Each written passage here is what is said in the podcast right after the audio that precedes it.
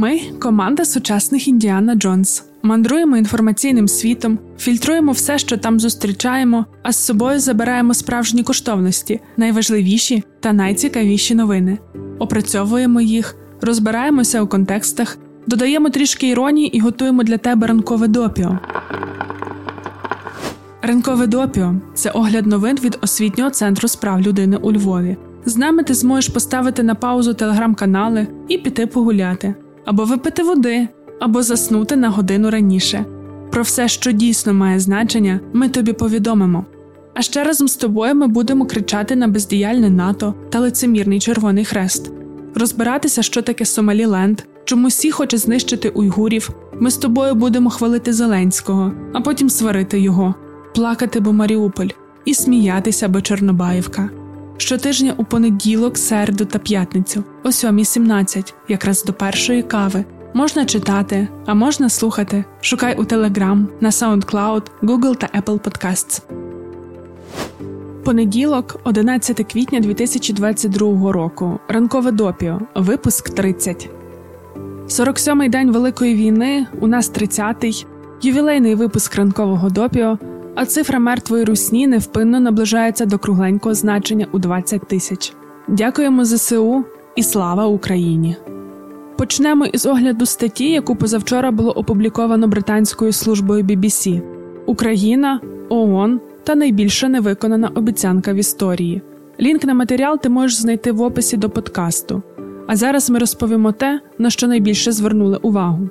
Ірландський кореспондент Фергал Кін розмірковує, чи зможе міжнародна спільнота об'єднатися, щоб зупинити війну. Цей лонгрід сповнений спогадів про минулорічну мандрівку автора до Маріуполя, розповідями про сучасний Львів, екскурсами в історію львівського гетто та згадками про Рафала Лемкіна та сера Герша Лаутерпахта. Вони були випускниками Львівського університету, а всередині ХХ століття придумали терміни геноцид та злочини проти людяності.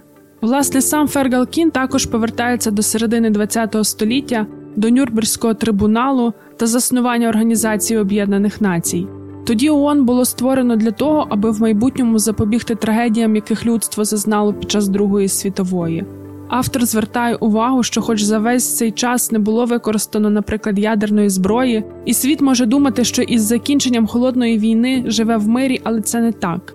Ми часто забуваємо про величезну кількість локальних, але все ж кривавих воєн. Мільйони загинули у Кореї, Конго, Камбоджі, В'єтнамі, Алжирі, Індонезії, Анголі, Ефіопії, Афганістані, Іраку, Сирії, Лівії та на багатьох інших полях битв.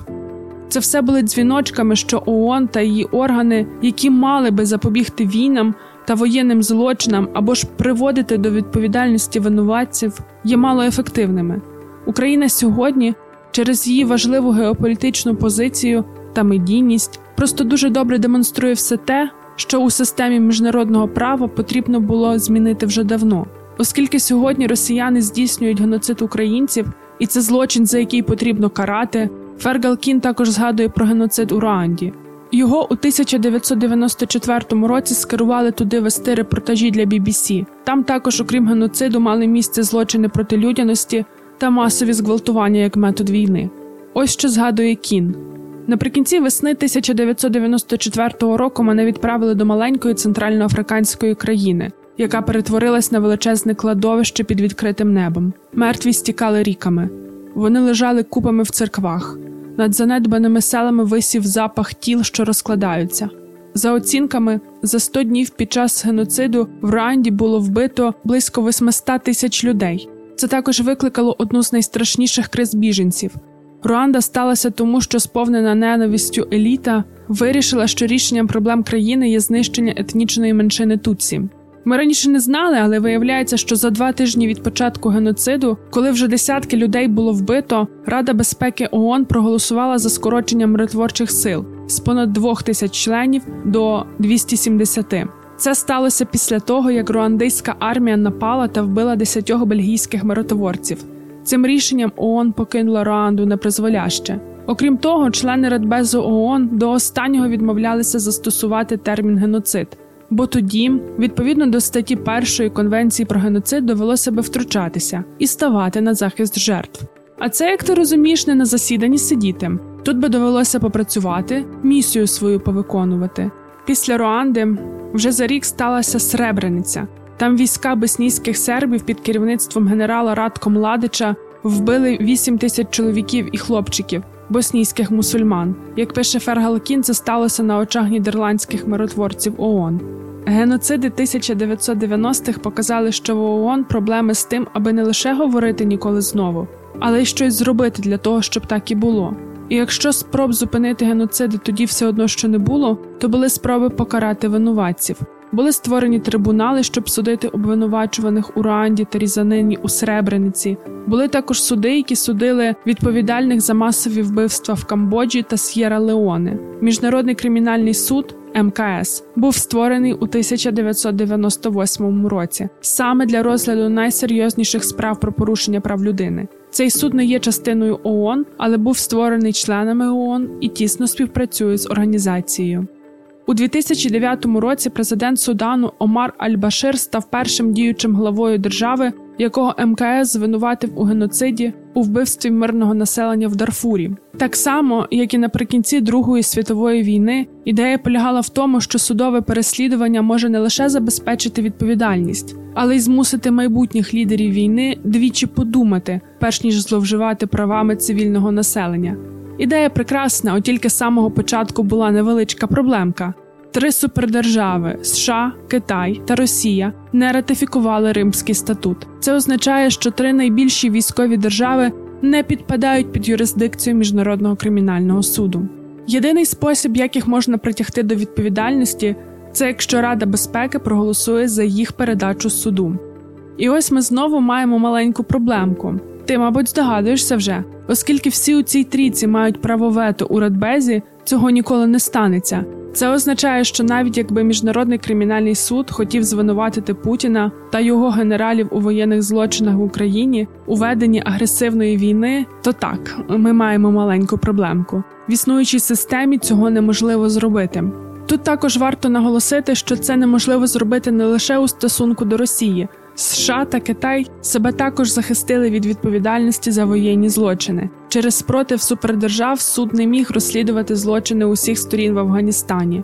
Ми раніше не знали, але зараз вичитали, що адміністрація Трампа навіть ввела санкції проти головного прокурора міжнародного кримінального суду. Ну бо судово переслідувати американські війська це неприйнятно. З цієї самої причини МКС не може розслідувати геноцид уйгурів. Китай не підпадає під юрисдикцію суду та має право вето на Радбезі. У ситуації, коли міжнародне право та міжнародні суди втрапляють у пастку процедур та не можуть змусити відповідати негідників, є й інші механізми, які дарують трішки позитиву. Це розвиток універсальної юрисдикції, коли окремі країни можуть судити воєнних злочинців з інших країн, якщо вони заарештують їх на своїй землі. Недавнім прикладом є успішне судове переслідування в Німеччині сирійського офіцера за вбивство, катування та сексуальне насильство. Здається, ми навіть розповідали тобі про цей кейс у якомусь допіо. А що ж до міжнародного правосуддя, то нам у статті Фергала Кіна сподобалася цитата юриста Філіпа Сенса. Він спеціалізується на воєнних злочинах і вважає, що ставлення наддержав створює одностороннє правосуддя, коли судові переслідування відбуваються лише у випадках менш могутніх держав. Одне правило для слабких, інше правило для сильних. Це, врешті, нестійкий правовий порядок, і, взагалі, ніякий неправовий порядок, каже Сенс. І це дуже сумно. Здається, що ми роками жили в дуже несправедливому та хочеться сказати неправильному світі. Просто раніше ні ми, ні світ цього не помічали або хотіли не помічати. Напад Росії на Україну нам не дає права відвернути погляд та замовкнути. А отже, тепер ми постійно будемо кричати світу, що він несправедливий. І так, неправильний. А щодо Організації Об'єднаних Націй, як уособлення світового правопорядку, то можемо лише нагадати слова президента Зеленського. Зараз ми потребуємо рішень від Ради безпеки для миру в Україні. Якщо ви не знаєте, як ухвалити це рішення, то ви можете зробити дві речі або усунути Росію як агресора та джерело війни від блокування рішень щодо її ж агресії, її ж війни, і тоді зробити все, що може встановити мир, або покажіть, як можна переформатуватися і працювати реально заради миру. Або якщо ваш чинний формат безальтернативний і виходу просто немає, то далі тільки саморозпуск.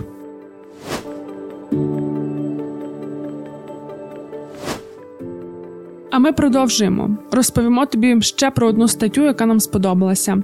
The Washington Post написали про 9 причин, чому плани Росії в Україні провалилися. Якщо узагальнити, то чи не кожен крок так званої другої армії в світі у перші дні війни був невдалий. Якщо ж детальніше глянути на причини, то автори звертають увагу на такі: перше і основне недооцінка українців та українок. Росіяни очікували, що їх тут дзвіночками зустрінуть, а їм дали тягла. Чемпіонами та чемпіонками у роздачі тягла, звісно, стали Збройні Сили України, але загалом до цього процесу доєдналися всі: добровольці в теробороні, роми, фермери, безхатьки, гуси і навіть домашня консервація. Частково через хибні очікування російська армія була погано підготовленою до війни, низький рівень фахової готовності та неефективність або відсутність постачання. Деяким російським військовим видавали рушниці, які розробили ще в 19 столітті та не виробляють вже десятки років. Окрім цього, розрахунок палива лише на два тижні, відсутність сучасних засобів, як, наприклад, тепловізор. І коли стала очевидною проблема із забезпеченням, то здається, російське керівництво навіть не думало, як виправити свою помилку з логістикою. У статті пишуть: аматори говорять про стратегію, професіонали говорять про логістику. Це часто повторюваний кліше у військових колах, на який росіяни, схоже, не звертали уваги. Серед інших помилок невдача із знищенням повітряних сил України й одночасний наступ на кількох фронтах. Ще Росія не змогла забезпечити шифровку комунікацій між підрозділами своєї армії. Через це вдавалося перехопити повідомлення про місце знаходження генералів і ліквідувати їх. Окремо варто відзначити систему прийняття рішень. Вона у росіян абсолютно вертикальна. Військові не можуть самостійно нічого вирішувати, мають чекати наказ зверху. Так ні до яких критичних ситуацій не підстосуєшся. Ще й накази перехоплюють. Ну бо зі зв'язком в росіян все погано. Ми сподіваємося, що погано в них буде зі всім, і розраховуємо, що як спочатку в них не було плану Б, так і зараз його не буде. Бо 47-й день війни вони вже чогось вчаться. Серед них є також і ті, хто вміє воювати. І так, їх ще дуже багато. А держава Росія людей завжди використовувала як гарматне м'ясо. Треба всю цю сарану нищити. Тому не зазнаємося, не займаємося недооцінкою ворога, але й знаємо, що боятися його не варто, бо другою армією світу вони себе назвали, а от відповідати цьому статусу не навчилися. І ще щодо причин невдачі російської армії. Їхні помилки це, звісно, прекрасно і важливо, але ми ж з тобою знаємо, що основна причина невдачі Росні в Україні це Збройні Сили України. І окремо відзначимо головнокомандувача Валерія Залужного. Про нього, до речі, вийшла стаття на Політіко: Український залізний генерал, герой, але не зірка. Ось як починається стаття. Вашингтон, Москва та більша частина світу очікували, що Росія знищить українську армію за декілька днів, але не Валерій Залужний, головнокомандувач ЗСУ, який організував і очолив бій, у результаті якого російські війська криваві та побиті безладно відступають. Пишуть, що пан Валерій не дуже любить публічність і є представником нового покоління українських офіцерів. Це професіонали, які прагнуть до стандартів НАТО і звикли до децентралізованого та гнучкого способу ведення війни. Залужний зробив багато, щоб підготувати українську армію до російського вторгнення. У січні 2022-го він повідомив НАТО, що Україна готова дати відсіч загарбникам. Загроза російської агресії не була несподіванкою для генерала. Ось що він говорив в інтерв'ю для Радіо Свобода. І я завжди про це говорив з моменту вступу на посаду, бо це загроза повномасштабної агресії. Відповідно, наше завдання як збройних сил не чекати манни небесної. Ми повинні до цього підготуватися, і ми робимо для цього все. Зі свого боку, ми проводимо комплекс навчань, у тому числі з нашими західними партнерами, у тому числі членами НАТО, а також партнерами НАТО. Ми робимо все можливе, щоб ворог, так би мовити, неохоче реалізував такий сценарій. Залужний народився в сім'ї військового і сам мріяв про таку кар'єру з дитинства. Врешті до сьогоднішньої позиції він просувався поступово. Підвищення залуженого до рівня головнокомандувача було важливою частиною реструктуризації військового управління в Україні, коли розмежували оперативні обов'язки та відповідальність за планування в генеральному штабі. До масштабного вторгнення Росії генерал працював, щоб збільшити фінансування та державну підтримку військових. З початком агресії залужний адресував політичним лідерам дуже однозначне повідомлення: лишатися осторонь і дозволити військовим виконувати свою роботу. не провокувати у громадськості сумнівів щодо перебігу війни. Нам здається, що наші військові чудово виконують свою роботу. Ми в них точно не сумніваємося, а ще постійно підтримуємо. І ти не забувай підтримувати ЗСУ. А зараз маємо ще декілька новинок для тебе. Наша постійна рубрика Стіки до ранкової кави про події стисло. Космічна компанія Ілона Маска SpaceX запустила до міжнародної космічної станції місію AX-1, де немає жодного державного космонавта. Це перша в історії повністю приватна місія, запущена в орбітальну лабораторію. Amnesty International і Human Rights Watch звинуватили Збройні сили Ефіопії в етнічних чистках меншини Тиграян. Регіон Тіграй у північній Ефіопії переживає етнічні чистки від початку військового конфлікту в Ефіопії в листопаді 2020 року. Про війну в Ефіопії ми розповідали у другому випуску ранкового допіо. Якщо захочеш прочитати, ми для тебе залишаємо лінк в описі до подкасту. 8 квітня російський мін'юст анулював реєстрацію представництв Human Rights Watch, Amnesty International та ще 13 філій та представництв іноземних неурядових організацій та фондів. Актору Вілу Сміту заборонили на наступні 10 років брати участь у гала-церемоніях Оскар та інших заходах кіноакадемії після того, як він вдарив коміка Кріса Рока на церемонії. Сенат затвердив Кетанджі Браун Джексон на посаду судді у Верховному суді США. Вона стала першою темношкірою жінкою в історії Верховного суду. Більше про Кетанджі Браун Джексон ми розповідали у випусках ранкового допіо номер 22 та 24. Лінки залишаємо в описі. На сьогодні новин від нас більше не буде. Знову почуємося вже в середу.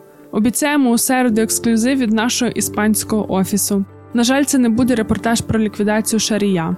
Хоча дізнаєшся у середу. Дякуємо, що цей ранок починаєш з нами і хочемо тебе попросити розповідати про ранкове допіо усім своїм друзям, подругам, колегам та дорогій родині. Здається, у нас непогано виходить розповідати про найцікавіші новини. Хочемо, аби більше українців та українок мали розкіш не споживати їх постійно, а отримувати вже настояні. Тож ділися допіо.